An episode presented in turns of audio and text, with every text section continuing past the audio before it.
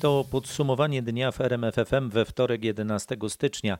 Temat dnia 100 tysięcy ofiar koronawirusa. Grzegorz Jasiński, zapraszam.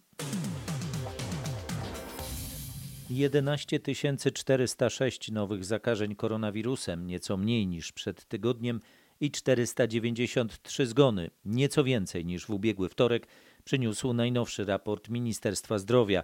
Liczba ofiar śmiertelnych pandemii przekroczyła w Polsce 100 tysięcy. Komentarze do tych tragicznych statystyk w Ministerstwie Zdrowia zebrał nasz reporter Michał Dobrołowicz. Kolejne miesiące pandemii mają szansę nie być aż tak tragiczne, pod warunkiem, że zaszczepi się więcej osób, przekonuje wiceminister zdrowia Waldemar Kraska, bo większość ofiar pandemii nie przyjęła preparatu. Zdecydowanie przeważają osoby, które są niezaszczepione lub po tej jednej dawce tylko, która jak wiemy no nie zabezpiecza nas jeszcze. Więc tutaj mój także apel jest do wszystkich osób, aby przyjąć także tą dawkę przypominającą. Do tej pory w Polsce prawie połowa populacji, ponad 44% osób nie przyjęła nawet podstawowej dawki szczepionki. Odsetek zgonów jest u nas zdecydowanie wyższy niż w innych krajach. To 2,4%, podkreśla Małgorzata Fleischer, mikrobiolog z Uniwersytetu Medycznego we Wrocławiu. Mamy zaniżoną liczbę przypadków osób chorujących i wtedy ten odsetek śmiertelności jest wyższy, prawda? To jest pierwszy wariant tłumaczący tak wysoką śmiertelność. Natomiast drugi to e, niedostateczne przygotowanie się jednak na e, leczenie pacjentów z e, COVID-19 ponieważ liczba łóżek nie jest równoznaczna ze właściwym zabezpieczeniem ich obsługą medyczną. Część szpitali tymczasowych na Mazowszu szuka dodatkowego personelu. Dyrektorzy lecznic przygotowują się w ten sposób do kolejnej fali pandemii. Właśnie na Mazowszu ostatniej doby potwierdzono najwięcej, ponad 1700 zakażeń koronawirusem. Kogo konkretnie poszukują placówki medyczne? Na przykład szpital tymczasowy w Płocku szuka pielęgniarek i lekarzy, wśród nich anestezjologów, którzy mogliby dyżurować w ciągu dnia. Dodatkowi pracownicy są niezbędni na wypadek, gdyby trzeba było uruchomić dodatkowe moduły w lecznicy. Teraz działają tam dwa takie moduły. Zajęta jest większość z 56 łóżek. Od dyrektorów szpitali tymczasowych na Mazowszu usłyszałem, że ostatnio do ich lecznic trafia mniej pacjentów niż w grudniu. To prawdopodobnie niebawem zmieni wariant Omikron koronawirusa. Ile zakażeń tą nową mutacją wykryto w Polsce? To jak dotąd 204 przypadki wariantu Omikron, czyli według resortu zdrowia około 4% wszystkich zakażeń koronawirusem. Prognoza zespołu covidowego Uniwersytetu Warszawskiego wskazuje, że liczba infekcji będzie teraz rosnąć, a w połowie lutego czeka nas szczyt kolejnej fali pandemii. Informuje Michał Dobrołowicz. Małopolska dziś druga w raporcie Ministerstwa Zdrowia na temat liczby nowych zakażeń koronawirusem. Odnotowano tam ponad 1350 przypadków, zmarły 64 osoby. W ciągu tygodnia liczba zakażeń wzrosła o 30%. W małopolskich szpitalach przebywa ponad 1700 pacjentów, zajętych jest 218 respiratorów, a ta liczba ma zostać drastycznie zwiększona. Służby przygotowują się na falę nowych zakażeń i hospitalizacji. Według nowego planu większość miejsc w szpitalach przeznaczona miała być dla pacjentów z COVID-19, mówi wojewoda małopolski Łukasz Kmita. Pracujemy nad tym, aby w razie pojawienia się na dużo szerszą skalę omikronu zwiększyć liczbę łóżek. Docelowo może być to nawet 5 5,5 tysiąca łóżek, znaczna część służby zdrowia będzie musiała być przekształcona. Pracujemy już nad tym, jesteśmy w kontakcie z dyrektorami szpitali. To będzie niezwykle wymagający czas. Plan zakłada przygotowanie szpitali na wypadek, gdyby liczba nowych zakażeń wynosiła 100 tysięcy przypadków dziennie. O szczegółach informuje nasz reporter Marek Wiosło. 140 tysięcy nowych zakażeń koronawirusem dziennie i 80 tysięcy osób w szpitalach. To pesymistyczny scenariusz kolejnej fali pandemii według modelu przygotowanego przez zespół covidowy Uniwersytetu Warszawskiego. Każdy kolejny tydzień może przynieść wzrost liczby zakażeń o 100%. To oznaczałoby za tydzień ponad 20 tysięcy przypadków, pod koniec stycznia ponad 40 tysięcy, a w lutym zdecydowanie ponad 100 tysięcy infekcji wykrywanych w ciągu jednej doby. Epidemiolog profesor Marcin Czech potwierdza, że zakaźność wariantu Omikron sprawia, że ten scenariusz niestety jest realny. On jest tak zakaźny, że podwaja się liczba zakażonych wśród osób niechronionych szczepieniami co 2-3 dni. W związku z czym my możemy mieć naprawdę masowe zachorowania. Szczyt zachorowań według nowego modelu nadejdzie w połowie lutego, a szczyt hospitalizacji na przełomie lutego i marca. Wtedy, według podkreślam pesymistycznego scenariusza, jednego dnia w Polsce może być ponad tysiąc ofiar śmiertelnych pandemii. Podsumowuje Michał Dobrołowicz. Niemcy mają najbardziej dotkliwe ograniczenia związane z pandemią koronawirusa na świecie. To jak reagują rządy poszczególnych krajów badają naukowcy z Oksfordu. Publikują to na mapie nazywanej indeksem surowości reakcji zakażeń i zdrowia publicznego. Dane przestudiowała nasza reporterka Aneta Łuczkowska. Kto jeszcze jest w czołówce, a kto w ogonie tego zestawienia? Niemcy, Grecja, Włochy i Chiny. Blisko szczytu tabeli są też Francja i Austria. Koniec zestawienia to głównie kraje afrykańskie, jak Tanzania i Togo, czy azjatyckie, jak Jemen i Afganistan. Gdzie jest Polska? Grubo poniżej połowy tabeli. Surowość środków epidemicznych została u nas oszacowana na 46 punktów na 100 możliwych. Dla porównania Niemcy mają ich prawie 84. Jak to jest liczone? Pod uwagę branych jest 13 kryteriów, takich jak zamykanie szkół, odwoływanie imprez czy ograniczenia w podróżowaniu. Punktowane są też wymogi noszenia masek, testowania czy szczepienia. Informowała Aneta Łuczkowska. VAT na żywność 0, VAT na paliwa 8, a nie 23%, VAT na gaz 0, VAT na ciepło 5%. Rząd czasowo obniża podatki i ogłasza tarczę antyinflacyjną 2.0.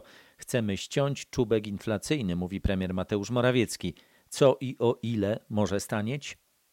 Najbardziej cena paliwa na stacjach benzynowych. Premier mówi, że obniżony VAT z 23 do 8% może spowodować spadek ceny litra paliwa na stacjach o kilkadziesiąt groszy. Na tych pylonach na stacjach benzynowych Polacy zobaczą 60 groszy, może nawet do 70 groszy. Nie aż tak zauważalny niestety będzie spadek cen w sklepach spożywczych po obniżce VAT-u na żywność do zera, bo chodzi tylko o produkty objęte dziś 5% stawką, ale to większość produktów, mówi premier Morawiecki. Miesięcznie w portfelu Polaków zostanie 45 zł tylko z tytułu VAT-u na żywność. Premier apeluje, by pilnować sprzedawców, sklepikarzy, czy obniżą ceny na półkach sklepowych.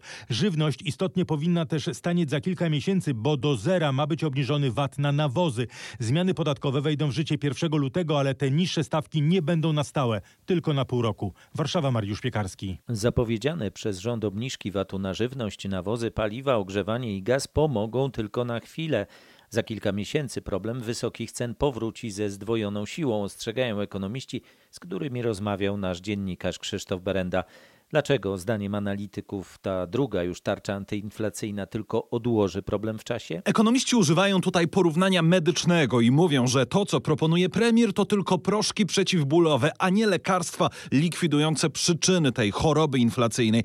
Przypominają, że te obniżki VAT-u, co zresztą mówi sam premier, mają być tylko czasowe, na pół roku. Od 1 lutego do 1 sierpnia. A potem stare stawki wrócą, a wraz z nimi wrócą wysokie ceny. Lepiej, jak mówią eksperci, te 15-20 miliardów złotych przewidziane na niższy VAT wydać nie na zapewnienie nam chwilowej ulgi, a na trwałe rozwiązanie problemu, na przykład na zwiększenie naszego bezpieczeństwa energetycznego, co może trwale uchronić nas przed kolejnymi szokami cenowymi. Relacjonuje Krzysztof Berenda. 10 miliardów złotych na rekompensaty dla dostawców gazu, 6 miliardów dla Rządowej Agencji Rezerw Strategicznych na zakup gazu. Rząd pokazał projekt ustawy, która ma złagodzić kilkusetprocentowe podwyżki na rachunkach za gaz. Kto będzie mógł zostać przeniesiony z umów biznesowych na taryfy indywidualne i w jaki sposób? Nie tylko wszystkie gospodarstwa domowe w Polsce, ale także żłobki, przedszkola, szkoły, uczelnie, również placówki ochrony zdrowia, jednostki pomocy społecznej, instytucje kulturalne, archiwa czy ochotnicze straże pożarne. Wsparcie otrzymają także kościoły i inne związki wyznaniowe. Jeśli chodzi o procedury, to spółdzielnie, wspólnoty mieszkaniowe czy zarządcy będą mieli 45 dni od wejścia ustawy w życie na złożenie oświadczenia, w którym oszacują, ile gazu zużyją lokale mieszkalne w budynku, a ile użytkowe. W przypadku podmiotów wrażliwych, jak szpitale czy szkoły, również będzie trzeba złożyć oświadczenie o tym, że dany podmiot spełnia kryteria zawarte w ustawie. Następnie sprzedawca gazu przełączy taryfę biznesową na bardziej korzystną, indywidualną. Za składanie fałszywych oświadczeń ma grozić kara nawet do roku więzienia, choć to rozwiązanie posłowie mogą jeszcze wykreślić. Informuje Maciej Sztykiel. Ustawa trafi teraz do Sejmu. Galopująca inflacja, rosnące ceny gazu i prądu to dopiero początek listy podwyżek. Przedsiębiorcy zapowiadają podniesienie cen za usługi. W związku z rosnącymi kosztami prowadzenia działalności gospodarczej wzrosną ceny właściwie wszystkiego.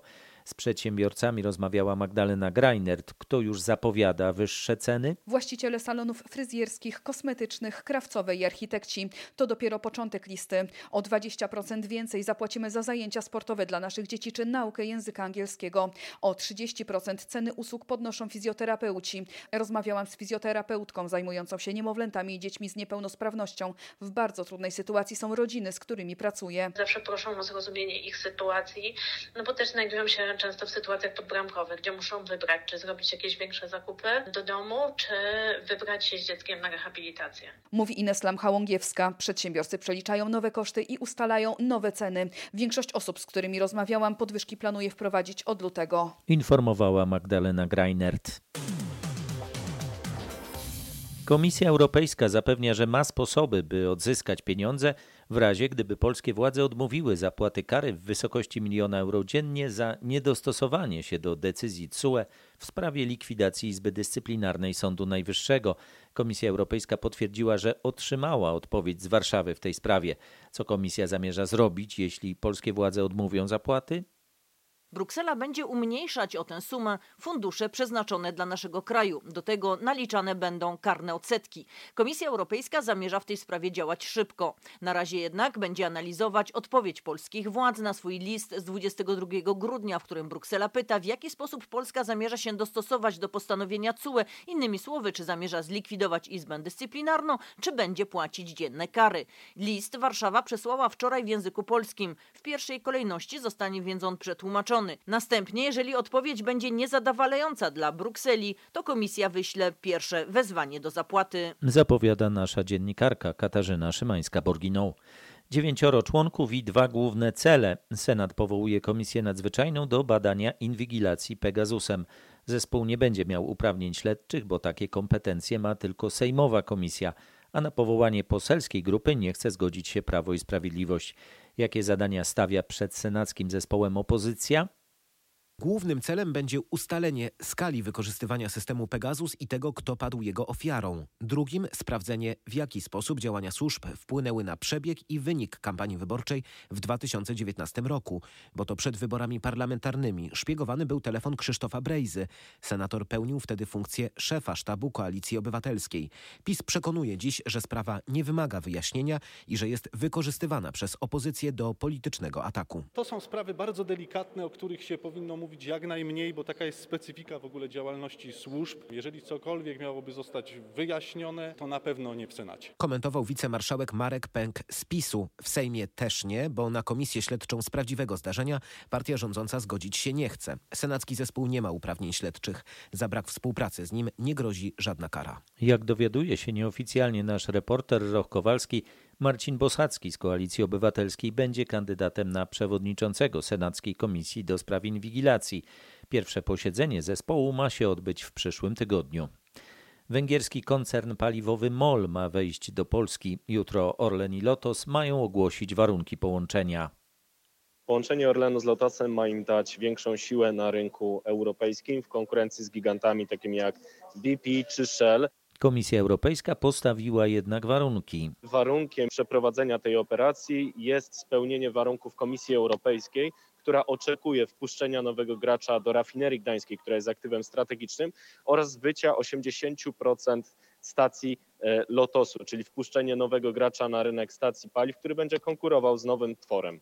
Rafinerię mają przejąć Saudyjczycy, a stację Lotosu Węgrzy, mówi ekspert portalu Business Alert Wojciech Jakubik. Rosyjski atak na Ukrainę jest możliwy, ale mało prawdopodobny. Tak o scenariuszu rozwoju sytuacji na wschodzie mówi gość popołudniowej rozmowy w RMFFM, były prezydent Aleksander Kwaśniewski. Czy Putin jest gotowy na atak militarny na Ukrainę? Ja ciągle wątpię. Znaczy, nie odrzucam takiego scenariusza, bo w roku 2014 też nie wierzyliśmy w to. Nie odrzucam tego scenariusza, ale uważam, że to jest najgłupszy, że tak powiem, wariant. Z sygnałów, które uzyskałem, wynika jednak, że otoczenie Putina uznaje, że to najlepszy moment na przejęcie wpływów na Ukrainie, dodaje Kwaśniewski. Według informacji byłego prezydenta, ludzie m.in. w rosyjskim Ministerstwie Obrony są przekonani, że świat zajęty innymi problemami trochę pokrzyczy, ale Ukraina będzie rosyjska. Do tego państwo Putina korzysta ze znakomitej koniunktury na gaz. ma duże nadwyżki finansowe. W związku z tym koszty operacji wojskowej, czy koszty nawet później utrzymania tych terytoriów, choć wysokie, ale one nie muszą przerażać, one mogą być jakby łatwe do zaakceptowania przez stronę rosyjską. Cała rozmowa Piotra Salaka z Aleksandrem Kwaśniewskim jest na rmf24.pl.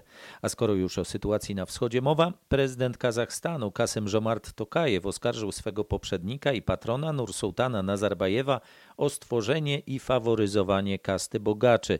Tokajew oświadczył, że nadszedł czas, by zadość uczynić za to narodowi. W Kazachstanie Wiele intratnych stanowisk w biznesie zajmują krewni Nazarbajewa, jego córki, zięciowie i wnuki.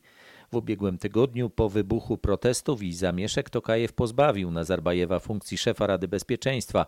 Pochodząca z tego kraju politolog dr Maria Mazur, prorektor Wyższej Szkoły Przedsiębiorczości i Administracji w Lublinie, zwraca uwagę na walkę tzw. Tak żuzów, to ponadplemienne grupy polityczne u Kazachów zwane także w nawiązaniu do tradycji mongolskiej ordami. To jest walka pomiędzy zachodem Kazachstanu, więc, więc stąd te zamieszki się rozpoczęły w tym w mieście Żenauzen, gdzie generalnie no, mieszkają przedstawicieli e, tego e, młodszego żuzu. Z, e, walka ze starszym żuzem, mianowicie z tym otoczeniem Jelbasy, czyli ojca narodów, czyli właśnie Nursultana Nazarbajewa, bo tak nazywany jest były prezydent Kazachstanu.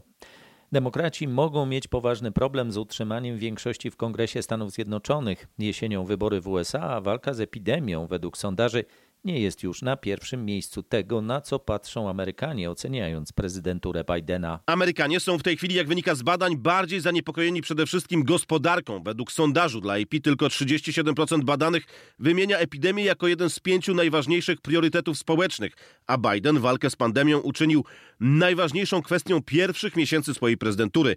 Podejście do batalii z pandemią koronawirusa, kiedy silnie faworyzujące prezydenta Joe Bidena i demokratów, mniej zaprząta teraz umysły Amerykanów. COVID-19 coraz bardziej przyćmiewają obawy o gospodarkę i finanse osobiste, zwłaszcza inflację, czyli tematy, które mogą wzmocnić republikanów, ocenia agencja AP.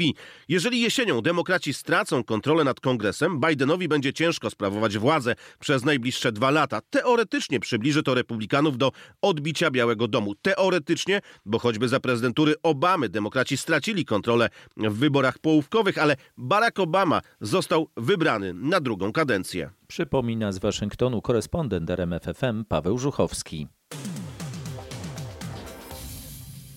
Niemal 80% pytanych Polaków jest za surowszym karaniem pedofilii, wynika z badania Cebosu.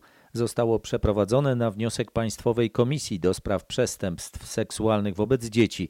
Konferencji komisji przysłuchiwała się Monika Cwalina-Kucharczyk, co pokazał sondaż. Niemal 70% pytanych Polaków uważa, że należy zrezygnować z możliwości przedawnienia karalności pedofilii lub wydłużyć ją powyżej 30 roku życia ofiary. Ponad 60% domaga się, by takie przestępstwa się nie zacierały. Poza tym, jak pokazuje sondaż, Polacy chcą wyższych kar więzienia i rezygnacji z karania pedofilii jedynie grzywnami lub ograniczeniem wolności.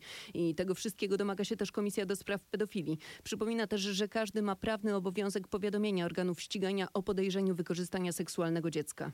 Aż 90% pytanych Polaków domaga się, by sprawcy płacili ofiarom pedofilii odszkodowania. I tu Państwowa Komisja zwraca uwagę na niskie kwoty przyznawanych do tej pory zadośćuczynień. Średnio to jedynie 500 zł. Agnieszka Rękas, sędzia i członek komisji wskazuje, że pomóc mógłby tu Fundusz Sprawiedliwości. Są tam środki finansowe, które powinny być dobrym wsparciem dla pomocy udzielanej dziecku pokrzywdzonemu. Dlatego w grudniu komisja złożyła pytanie o to, ile pieniędzy jest przekazywanych na ofiary pedofilii. Do tej pory nie otrzymała odpowiedzi. Relacjonowała nasza reporterka Monika Cwalina-Kucharczyk.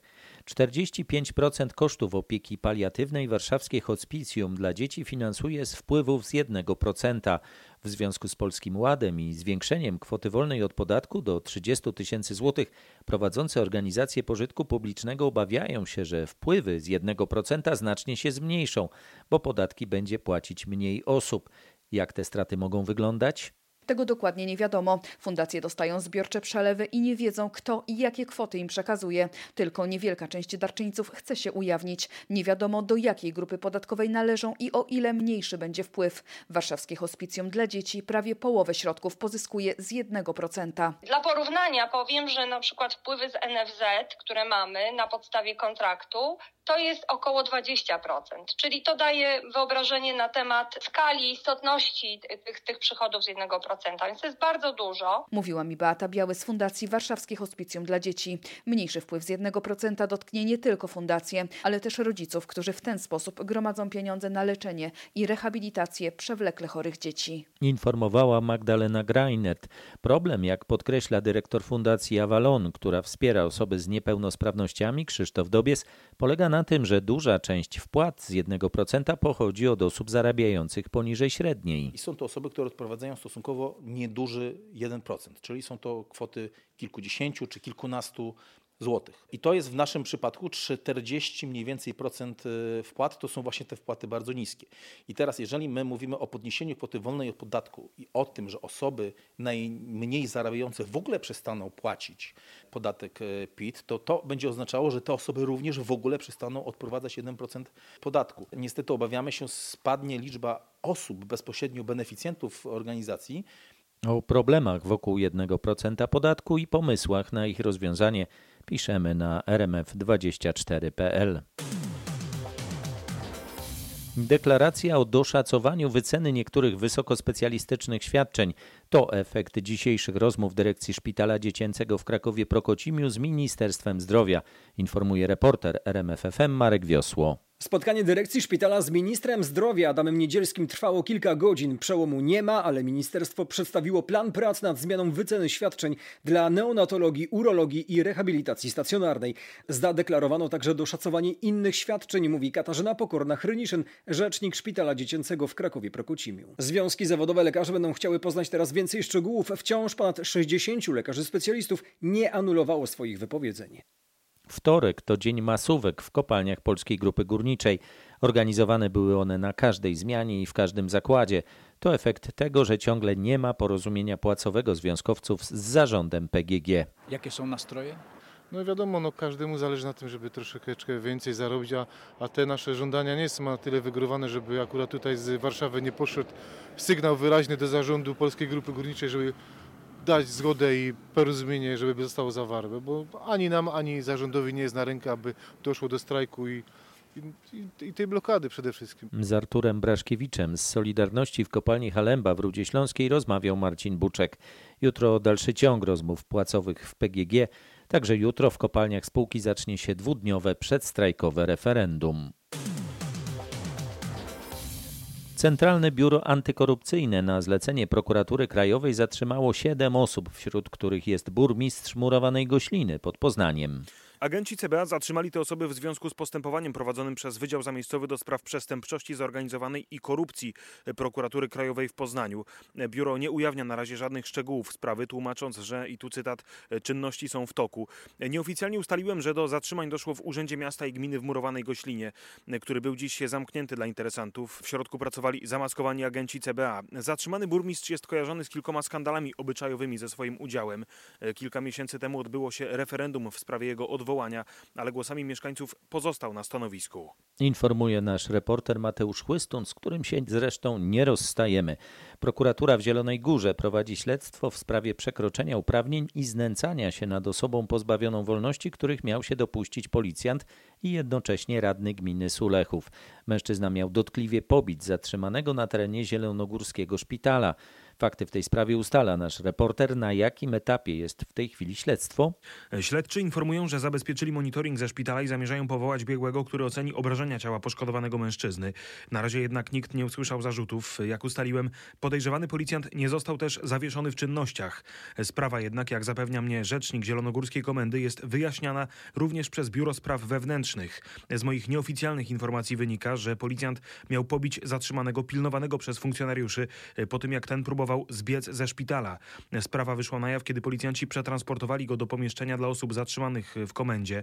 Nadzorujący je pracownik miał zauważyć obrażenia na ciele mężczyzny, których jednak wcześniej mimo obowiązującej procedury policjanci nie zgłosili. Relacjonował Mateusz Chłystun. Mało chętnych na dyrektorów szkół i przedszkoli w Gdańsku, a w tym roku miasto potrzebować będzie co najmniej 60 nowych dyrektorów placówek oświatowych. Właśnie organizuje serię konkursów na te stanowiska. Zainteresowanie jest dużo mniejsze niż w poprzednich latach. Ilu jest chętnych? W pierwszej turze konkursu dotyczącej 10 placówek tylko w jednej z nich zgłosiły się dwie osoby. W ośmiu przypadkach kandydat jest tylko jeden, ale jest też placówka, której dyrektorem nie chce zostać nikt. Urzędnicy wiążą nikłe zainteresowanie z coraz większą biurokratyzacją roli dyrektorów, rosnącą średnią wieku nauczycieli, a także z skrótowo mówiąc Lex Czarnek. Bardzo mnie to niepokoi. Przy rekrutacji zawsze dobrze mieć wybór. Tu przecież chodzi nie tylko o kompetencje, ale także o wizję prowadzenia szkoły. Usłyszałem od Moniki Habior, zastępczyni prezydenta miasta Gdańska, odpowiadającej m.in. za edukację. Rozmowy w pierwszej turze konkursów odbędą się jeszcze w tym tygodniu. Informuje Kuba Kaługa. Stary wiadukt kolejowy przy ulicy Grzegórzeckiej w Krakowie przeszedł do historii. Rozebrano już wszystkie kamienne i ceglane konstrukcje znajdujące się nad powierzchnią gruntu. Za kilka dni rozpocznie się budowa nowej przeprawy. Rozbiórka starego wiaduktu przy Grzegórzeckiej w Krakowie budzi niemałe emocje. Po ponad tygodniu prac rozbiórkowych po wiadukcie nie pozostało prawie nic. Kamienne i ceglane konstrukcje, które mają stanowić elewację nowego wiaduktu, składowane są na placu budowy. Jak się jednak okazuje, nie wszystkie są oryginalne. Tempo było dosyć duże. Jestem zaskoczona, że to, że to tak szybko. Oczywiście jesteśmy tam cały czas na bieżąco, na miejscu monitorujemy wszystkie prace. To jest wszystko zdemontowane, leży na placu budowy. Ta pierwsza warstwa, którą widzieliśmy cegieł na wiadukcie, prawdopodobnie w ogóle nie jest oryginalną częścią, bo w ogóle nie była przywiązana. Mówiła Dominika Długosz, zastępca wojewódzkiego konserwatora zabytków w Krakowie. Nasz reporter Marek Wiosło informuje także, że prawie 5 milionów złotych kary na dwie firmy zajmujące się oznakowaniem drogowym nałożyli krakowscy urzędnicy. To wynik kontroli oznakowania za cały ubiegły rok. Urzędnicy wykryli wiele nieprawidłowości. Dotyczyły one głównie nieterminowego montażu oznakowania drogowego, ale także błędnie instalowanego oznaczenia. Błędy dotyczyły zarówno znaków pionowych, jak i tych namalowanych na jezdniach. Dwóm firmom nałożono po prawie 2,5 miliona złotych kary. Konsorcja firm, e, które obsługują oznakowanie na terenie miasta, miały problemy z realizacją zadań w taki sposób, jaki oczekiwaliśmy. Dlatego naliczyliśmy kary. Dla jednego konsorcjum to jest około 2,3 miliona złotych, dla drugiego 2,5 miliona złotych. Mówił Michał Pyclik z Zarządu Dróg Miasta Krakowa.